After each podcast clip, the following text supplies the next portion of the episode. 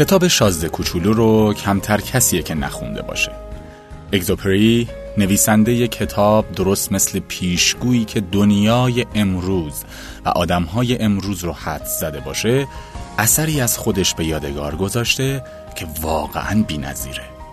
بخشی از شازده کوچولو رو انتخاب کردم که براتون می‌خونم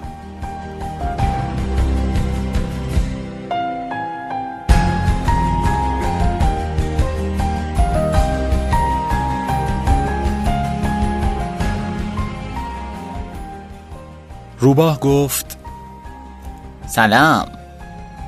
شازده کوچولو سر برگردوند و کسی رو ندید ولی معدبانه جواب داد. صدا گفت من اینجا هستم زیر درخت سیب. شازده کوچولو گفت تو کی هستی؟ چه خوشگلی؟ بیا با من بازی کن. من اونقدر قصه به دل دارم که نگو. روباه گفت من نمی‌تونم با تو بازی کنم.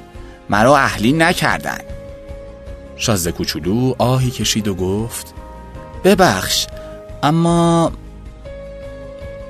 پس از کمی تعمل پرسید اهلی کردن یعنی چی؟ روباه گفت تو اهل اینجا نیستی دنبال چی میگردی؟ شازده کوچولو گفت من دنبال آدما میگردم اهلی کردن یعنی چی؟ روباه گفت آدما تفنگ دارن و شکار می‌کنن.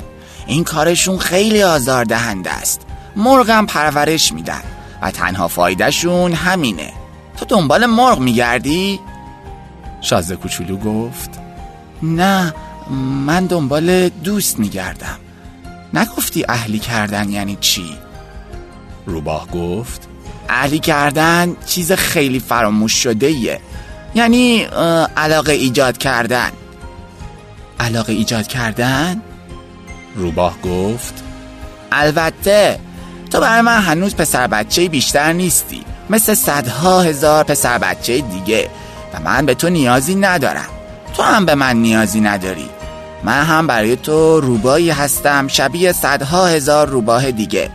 اما اگه تو منو اهلی کنی هر دو به هم نیازمند میشیم. تو برای من در دنیا همتا نخواهی داشت. من هم برای تو در دنیا یگانه خواهم بود.